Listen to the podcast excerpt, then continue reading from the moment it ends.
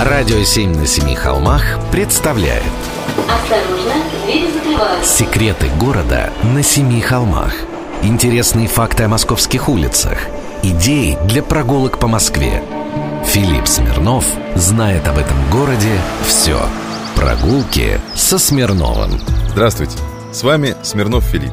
Начинается один из самых любимых периодов большинства москвичей. Пора листопада и бабьего лета.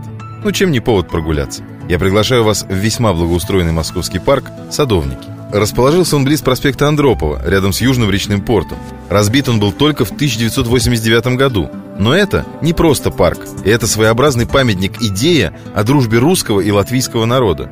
Да-да, московский парк «Садовники» был устроен латвийскими ландшафтными архитекторами, как подарок рижан Москве.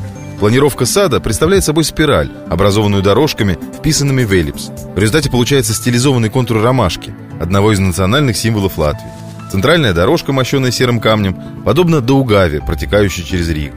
Сад имеет регулярную структуру и отражает городские особенности латвийской столицы.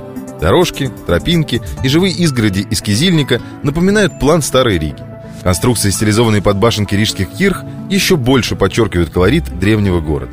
А с южной стороны холм с двухметровой подпорной стенкой напоминает городские валы, когда-то окружавшие далекий от Москвы город. В парке недавно были проведены дополнительные работы по благоустройству. Здесь теперь установлены лавочки и урны, деревянные беседки, размещена детская площадка. Работу провели в 2014 году специалисты из Великобритании. Те же самые, что устраивали Олимпийский парк в Лондоне. Получилось симпатично. После этого в парке стало не стыдно проводить общегородские мероприятия. Например, смотры ретро-техники или фестиваль искусств под открытым небом.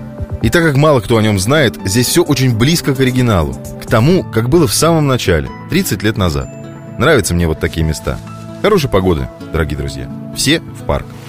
Прогулки со Смирновым Читайте на сайте radio7.ru Слушайте каждую пятницу, субботу и воскресенье в эфире «Радио 7» на Семи холмах «Радио 7» на Семи холмах представляет. Осторожно, двери закрываются. Секреты города на Семи холмах. Интересные факты о московских улицах. Идеи для прогулок по Москве.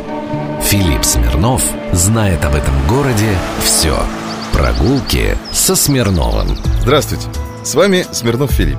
Заметил, что кое-где начали уже краснеть рябины. Особенно на Рябиновой улице, которая получила свое нынешнее название в 1963 году, потому что, правильно, на ней высадили рябины. Вот такая загогулина. На Рябиновой улице еще много чего происходило. В сентябре 1812 года недалеко от этой улицы, в селе Троекурово, к шатру Наполеона подъехал кортеж.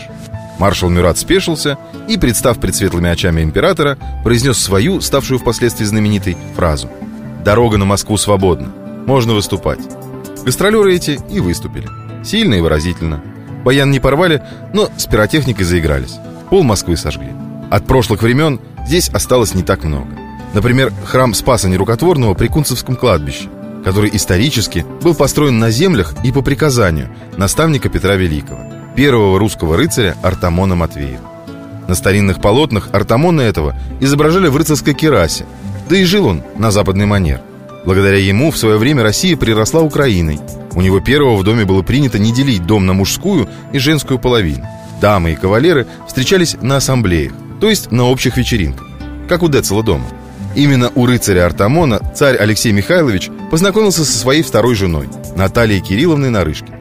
А еще наш знакомый рыцарь был автором первой прямой линии с президентом в нашей стране. Во как! Перед его домом был установлен специальный столб с почтовым ящиком. В него можно было положить челобитную царю. Артамон читал корреспонденцию и решал, достойна ли просьба или кляуза того, чтобы ее царь прочитал. Ну а сейчас в ансамбле Рябиновой улицы сплошная промзона. Сосиски делают, винный материал бутилируют, чахлые рябинки растут. Соберетесь за город, на пикник, может, все-таки проедете через эти места, да вспомните и про Наполеона, и про Артамона. Они здесь бывали. Чем не повод и вам заглянуть сюда? Прогулки со Смирновым. Читайте на сайте radio7.ru Слушайте каждую пятницу, субботу и воскресенье в эфире «Радио 7» на Семи холмах